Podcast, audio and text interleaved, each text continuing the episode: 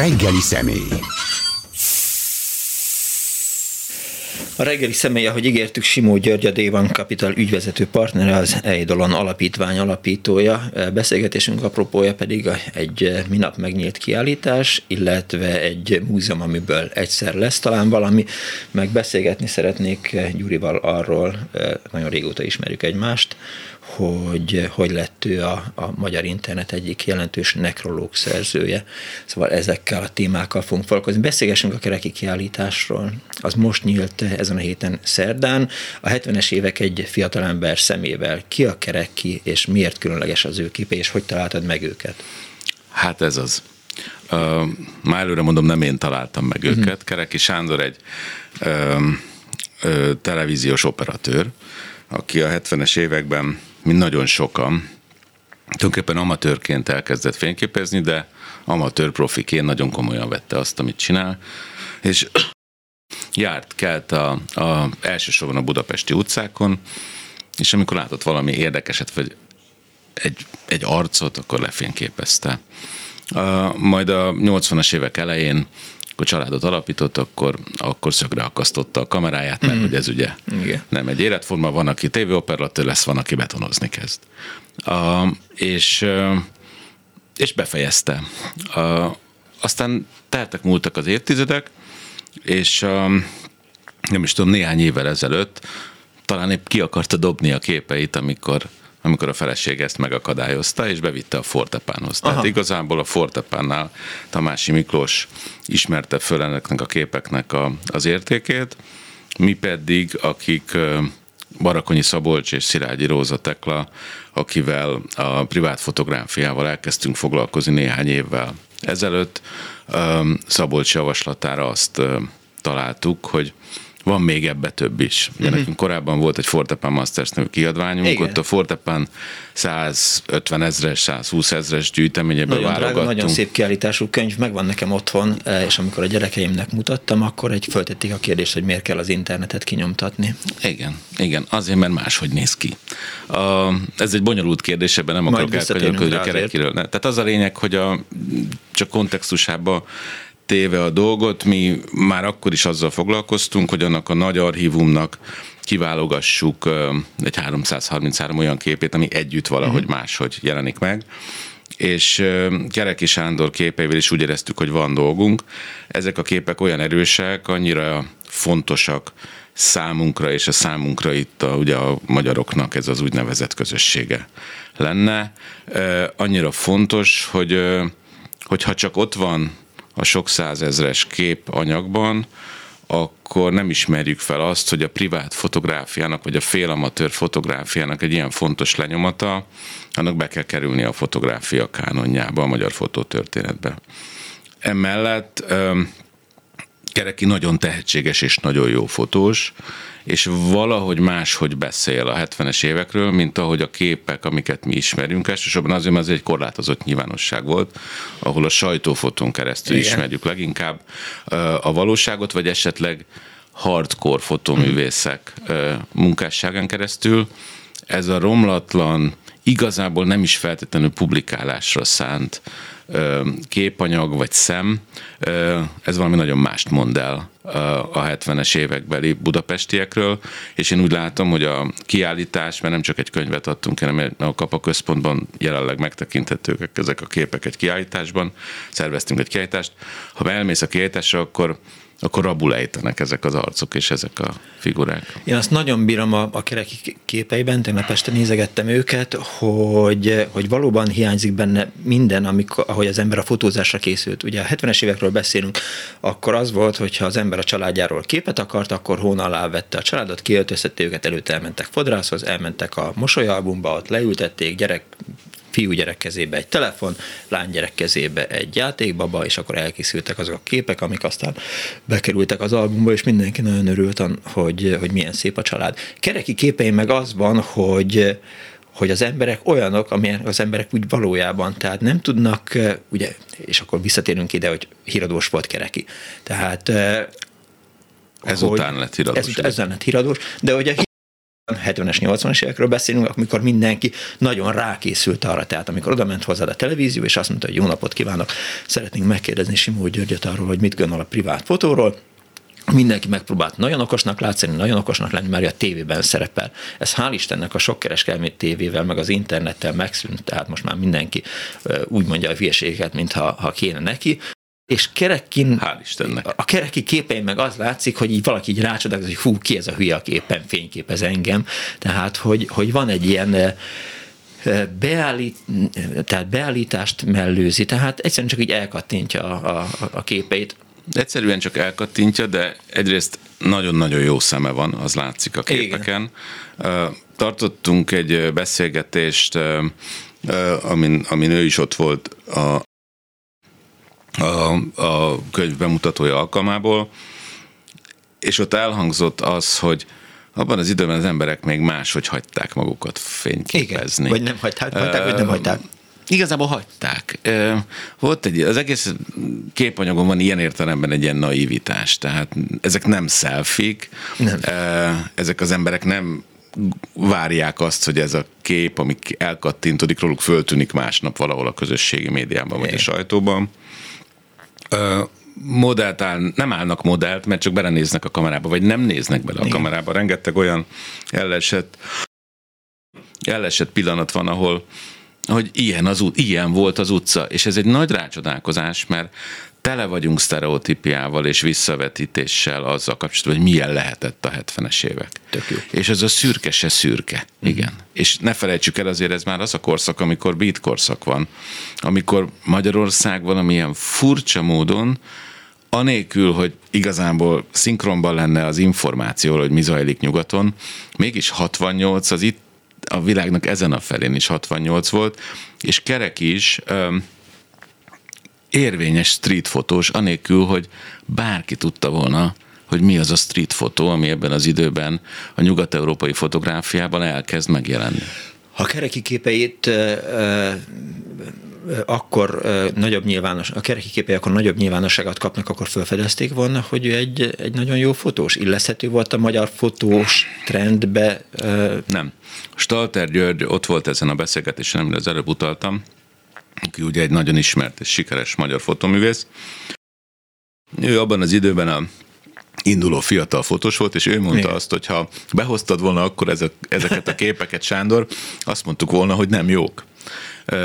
És kérdeztem, hogy mit látunk benne ma, vagy mi az, ami, ami, ami ma mégis érvényesíteszi őket, és nem tudom, hogy tudjuk-e a választ, de az egyik mondat, ami elhangzott, hogy valahogy ezek olyan egyszerűek ezek a képek, ami akkor gyengeségnek tűnt, ma pedig nagyon erős, közérthető üzenetnek.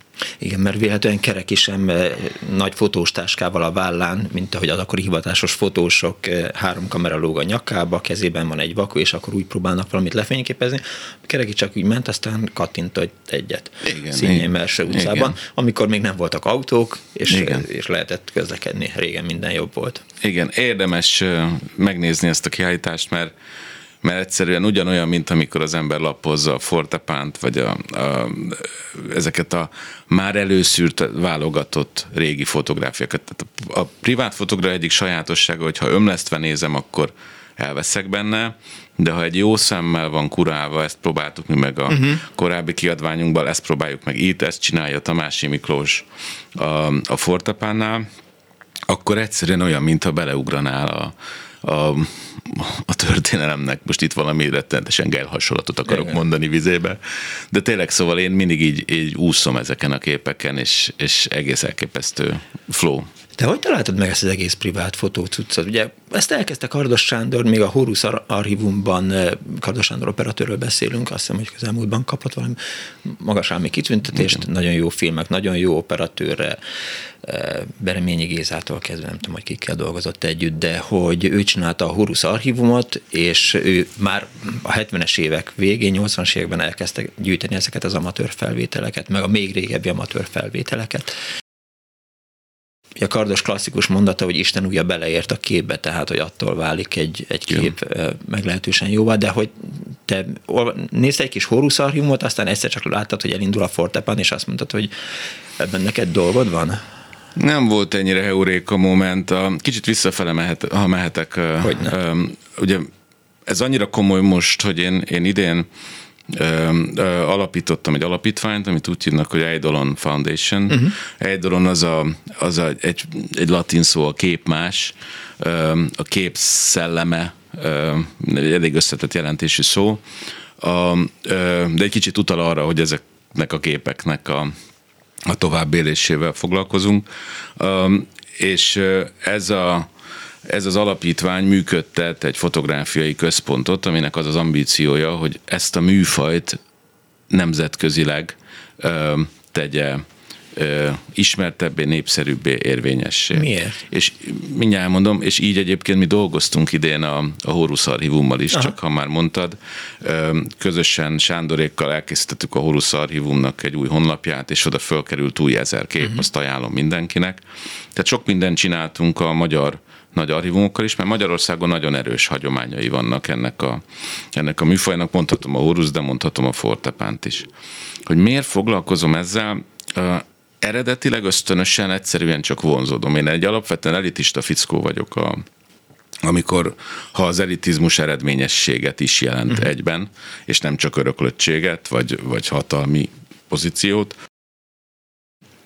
De valójában azt így visszamenőleg láttam, hogy mindig van egy vonzódásom a, a populáris, a tömeges, a, a, a mindennapi fele. Én már a szociológián is a mindennapi élet szociológiája iránt vonzódtam, mm.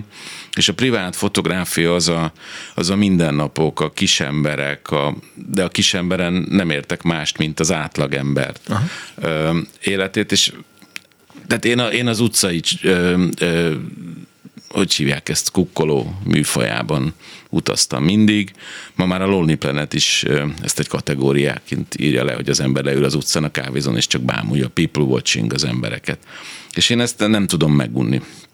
És már amikor Fortepán indult, akkor is beszélgettem velük, hogy ez milyen érdekes, ez egy, szerintem ez egy magyar hungarikum. Igen? A, igen, a, ilyen erős, ilyen jó koncepcióban, ilyen bátor koncepcióban sehol a világon nem láttuk. Mármint privát gyűjtés vagy archiválást? Igen, Aha. igen, mert archiválják nagy gyűjtemények, itt-ott amúgy megjelennek képek, de ilyen Tamási Miklós természetesen kurálja az anyagot. Tehát egyszer jó szeme van a képhez, rögtön, rögtön látja, tehát ez már egy előszűrés, ezért a Fortepán egy sűrített anyag, és ettől élvezhető ahol csak megpróbálnak mindent föltenni, írtózatos mennyiségű ilyen kép van, és enélkül nagyon nehezen befogadható. De pont ez a, a Eidolon a, a, mögötti gondolat, hogy ha belegondolsz, a világon elkészült fotográfiák, fotók, képek, én azt szoktam mondani 99%-a, de ez nyilván egy becslés, lehet, hogy 98,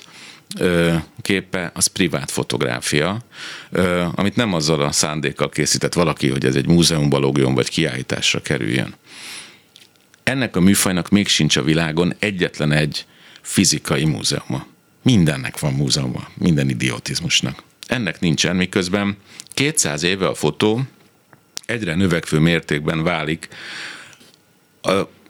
az emberiség történetének egy egy legitim nyelvévé. Csak minden, mi, mi szöveggel szeretünk kifejezni, szövegeket gyűjtünk, történeteket gyűjtünk, de ezekben a fotókban csak nehezebb kiszedni belőlük, uh-huh. ott van az elmúlt 200 év minden tudása. Viszont ez elsüllyed, a, legalábbis azzal a résszel, ami a negatívokon és a fekete-fehér képeken van.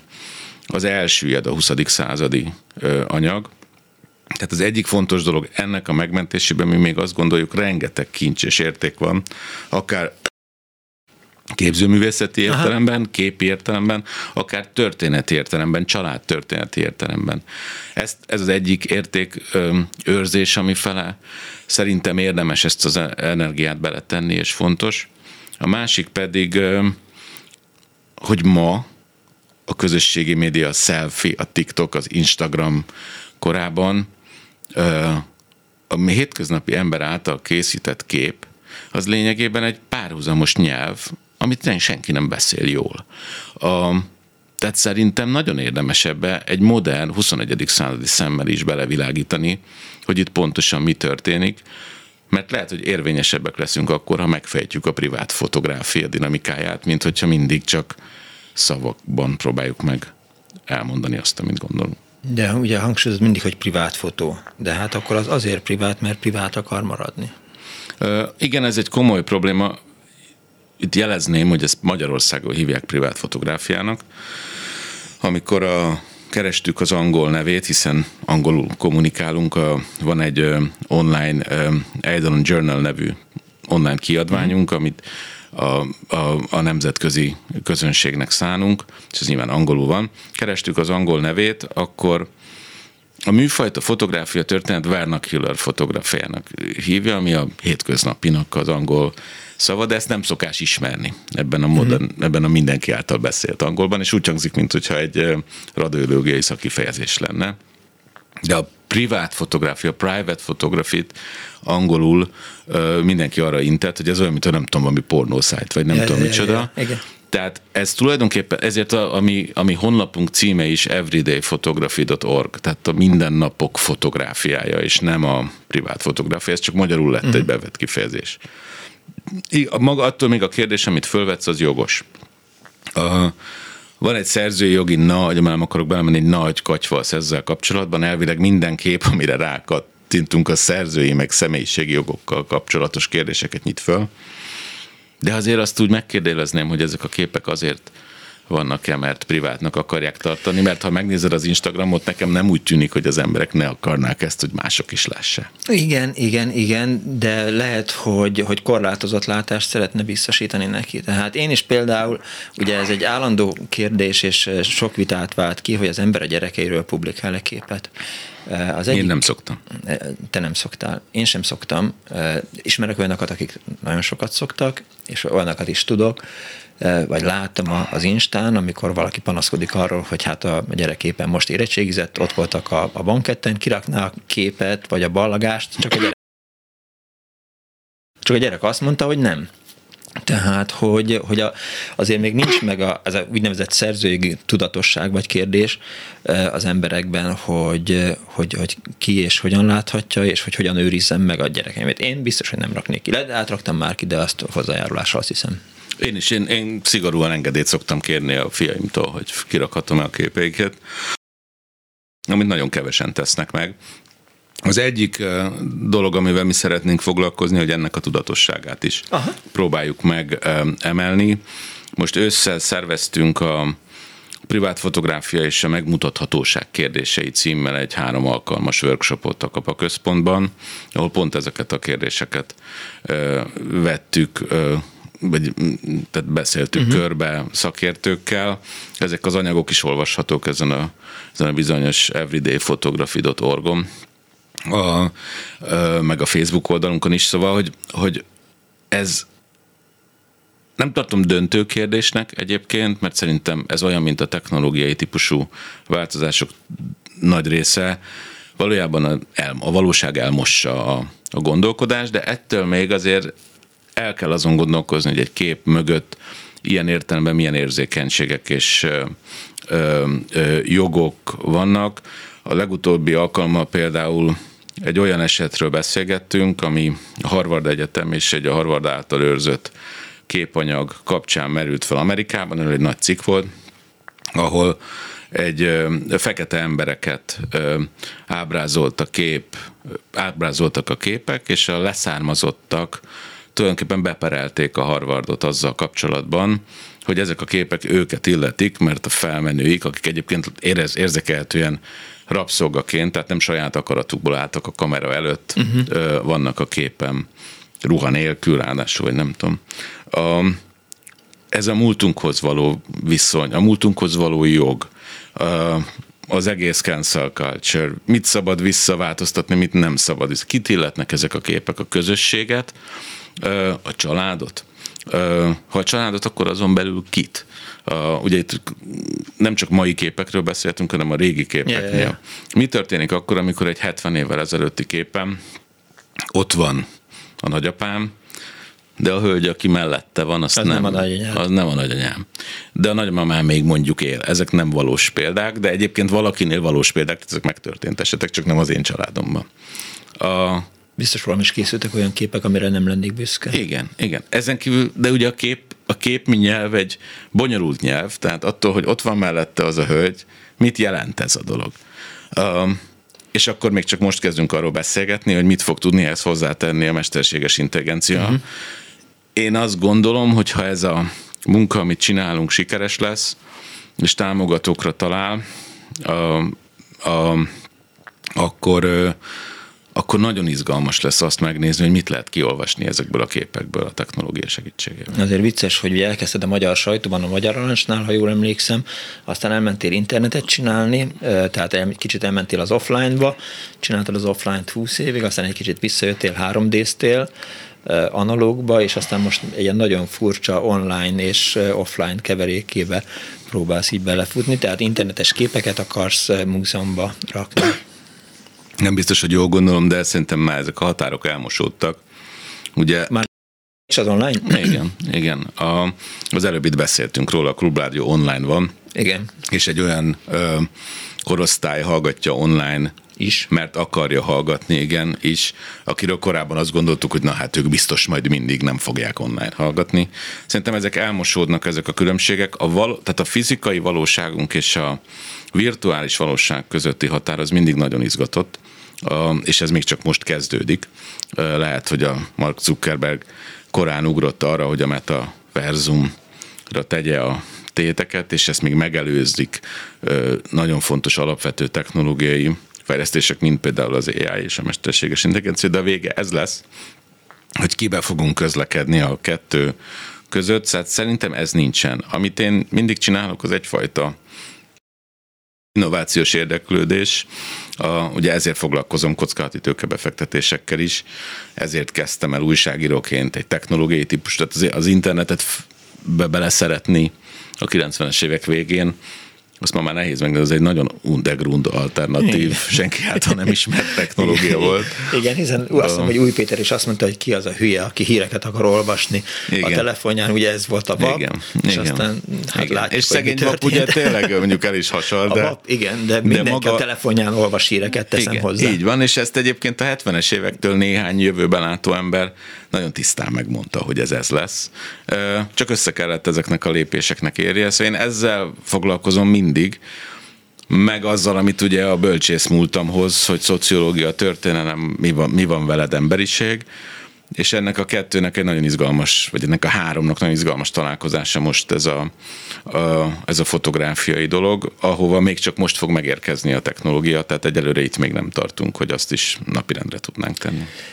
És akkor ez a múzeum, ez egy virtuális múzeum lesz, vagy ennek lesz egy, egy helye, ahová az ember bemegy és megnéz privát fotóképeket, amiket nyilván lát az interneten, vagy nem lát az interneten. Hogy kerülnek oda az anyagok? Ugye az Eidolon uh, Center az, uh, az egy non-profit, klasszikus kulturális organizáció, tehát abból fejlődik, amilyen támogatást tudunk uh, uh-huh. szerezni de ebbe a támogatásba beleértem azt, hogy ahogy annak idején a Tilos Rádiónál is én nagyon erősen elnézést támogattam a, azt, hogy, hogy a bevételek egy jelentős része abból származzon, amit a hallgatók adnak, tehát hogy a sikeréből, a közönségéből.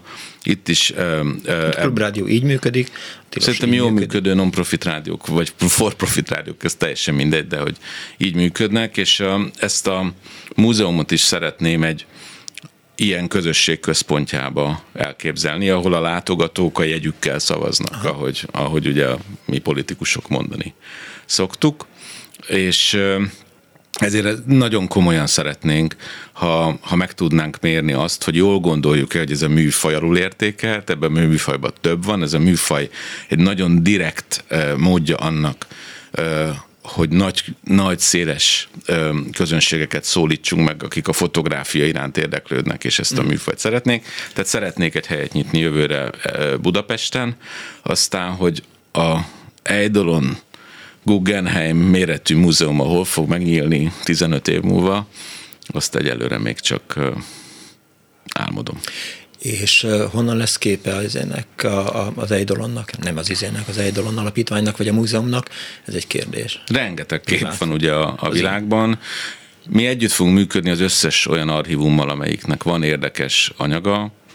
Egyelőre nem tűnik érdekesnek, hogy mi egy x ilyen képgyűjteményt csináljunk. A mi mániánk, a mi fókuszunk, a mi küldetésünk az az, hogy ezeket a képeket megmutassuk. Minden nagy múzeumnak van kisebb-nagyobb anyaga. A Magyar Zsidó Múzeumtól kezdve a momáig New Yorkban. De de ezek a képek, ezeknek a hatalmas intézeteknek és történeti anyagoknak egy kis szeretét uh-huh. képzik, és alul vannak reprezentálva, sokszor csak állnak a sarokban. A mi küldetésünk az, hogy ezeket a képeket reflektorfénybe tegyük, ezért nekünk nem kell saját kép, viszont olyan adatbázisokat és platformot építünk ö, ezeken a fórumokon, az újságon, a, a honlapon keresztül, a rendezvényeinken keresztül. Nemzetközi konferenciát szerveztünk idén, ahova a műfaj el, ö, ö, művészettörténész és képzőművész, hogy mondjam, gyakorlói jöttek el beszélgetni.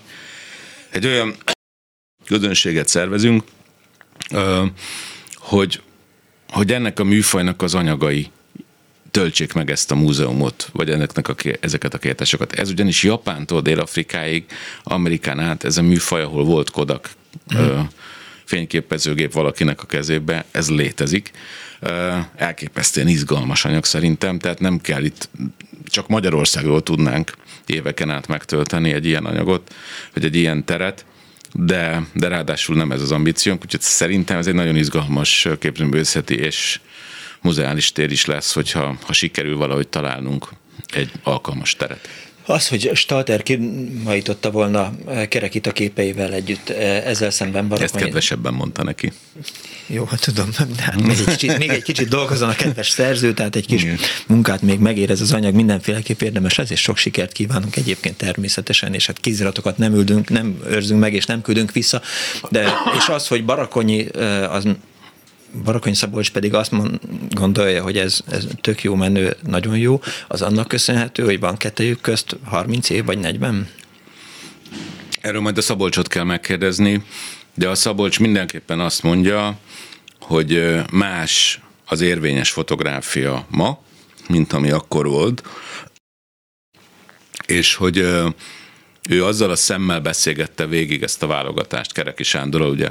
Kereki egy olyan felfedezett szerző, aki él, egy uh-huh. nagyon érdekes, mondta is egyébként a, a, a könyv bemutatóján, hogy hogy a Szabolcs szerencsére vagy szerencsétlenségére, de ő még itt van. Igen. A, nagyon sokat, nagyon sokat beszélgettek, ugyanis ez a válogatás, amit a kiállításon látni lehet, ez nem létezik.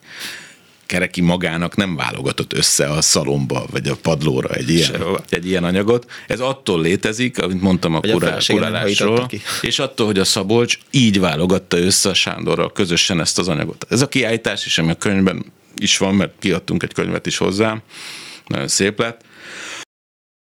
Ez a kiállítási anyag így egybe soha nem létezett, és ez azért van, mert ebben egy kortárs fotoművésznek minden tudása ott van azzal kapcsolatban, hogy ma mi a kép, és ma mit látunk a képen. Tehát más szemmel nézi, más szemmel nagyítja le, más szemmel gondolkozik a válogatáson, mint ami akkor volt. Az dolog majd felfedezi, a, a, a, vagy csinál Anni Leibovicokat, meg kerekiket a, a privát fotósokból?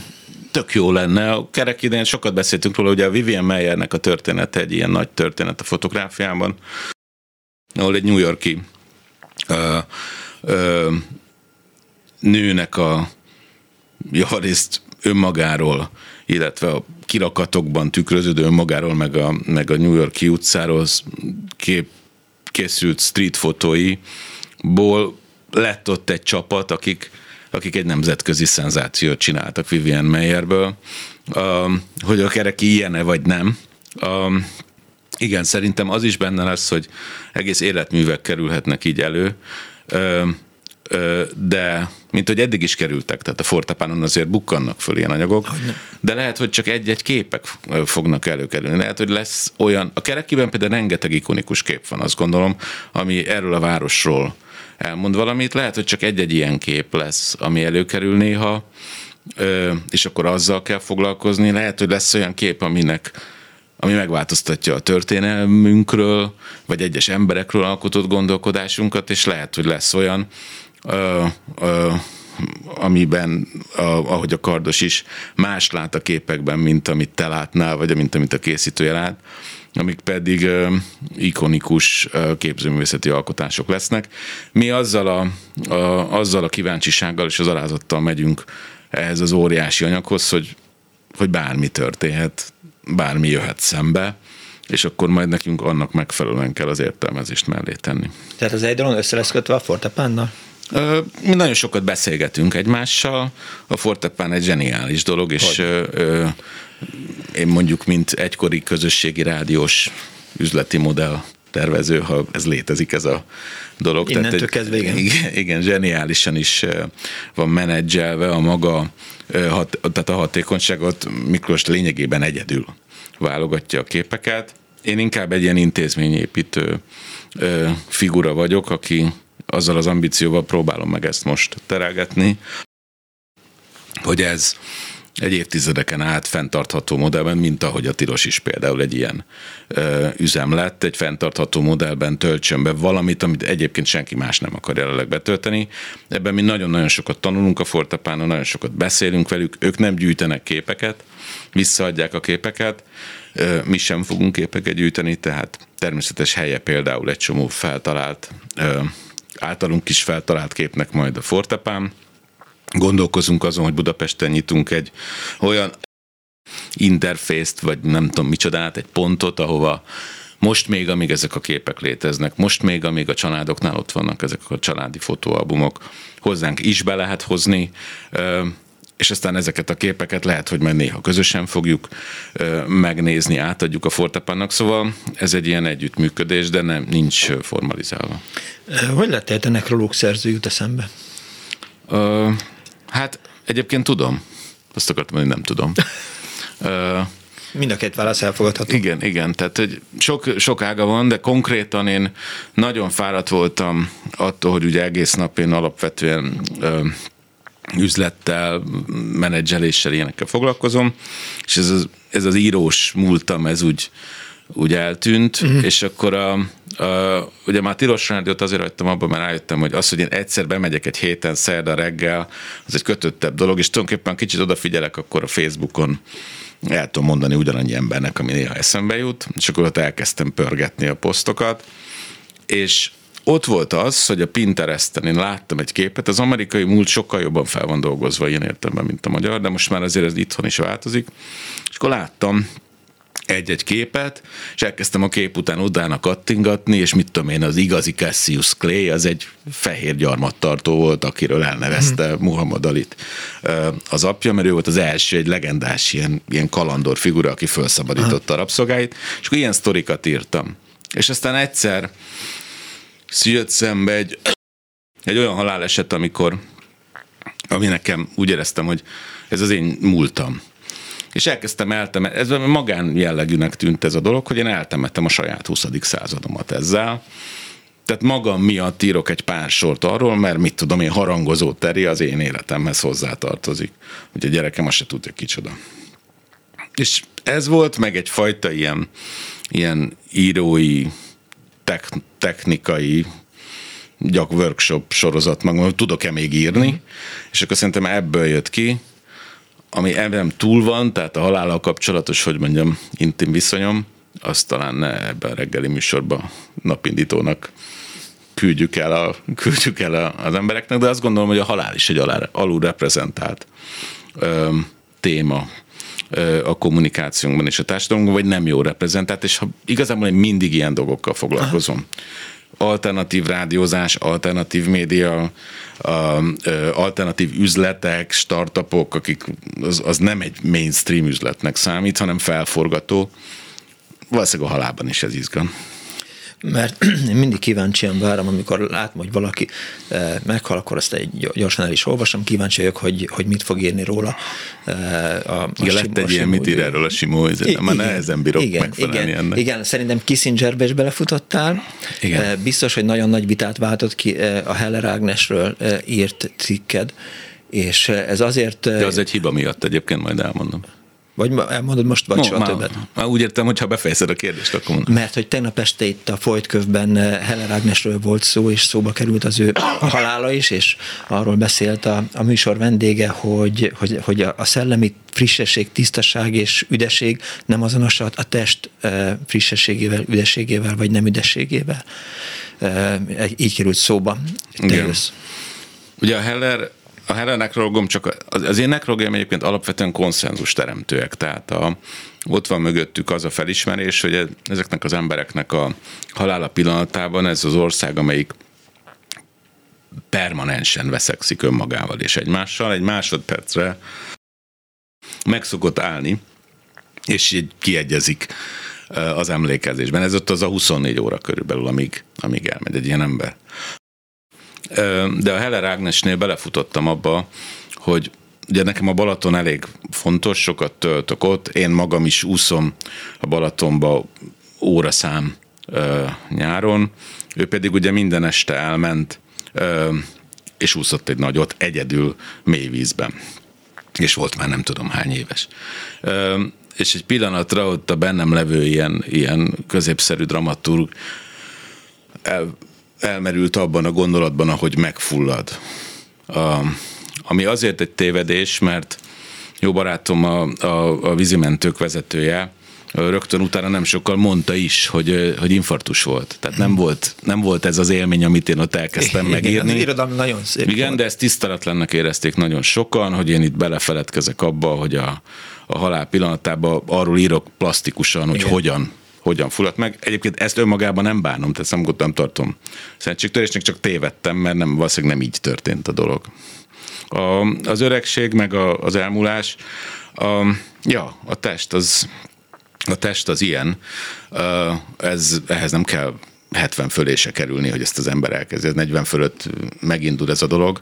A végtelenül érdekes ugyanakkor az, hogy, hogy ezt a fizikai fizikai rabságon kívül mi van. Heller Ágnes az utolsó pillanatig szellemileg aktív volt, Abszolút. és ez számomra a legfontosabb az életminőség szempontjából. Ajánlom a hallgatóknak, hogy keresenek rá a Simó Györgyre és nekrológiaira. E, volna még gondolatom, de 9 54 perc lejárt a műsoridő. Nagyon szépen köszönöm Simó Györgynek, köszönöm, a Dévan Capital ügyvezető partnerének, az Eldon alapítvány alapítójának sok sikert a múzeumhoz, nyomtassátok ki az interwebet. A mai műsor szerkesztője Korpás Krisztina volt a műsor létrehozásában segítségemre volt Balok Kármen, Selmeci János, Turulió és Zsidai Péter, én Pálinkás Szűcs Robert voltam. Egy hét múlva találkozunk, tudják jól. Give peace a chance, Putyin rohagy meg, véhallás. Sajnos lejárt az időnk, úgyhogy szívesen hallgatnánk még, de, de... Nem kell, nincs értelme ennek a beszélgetésnek. Ó, mi nem így Nem csak ennek, egyiknek sem elhangzik a klubrádióban. Köszönöm szépen!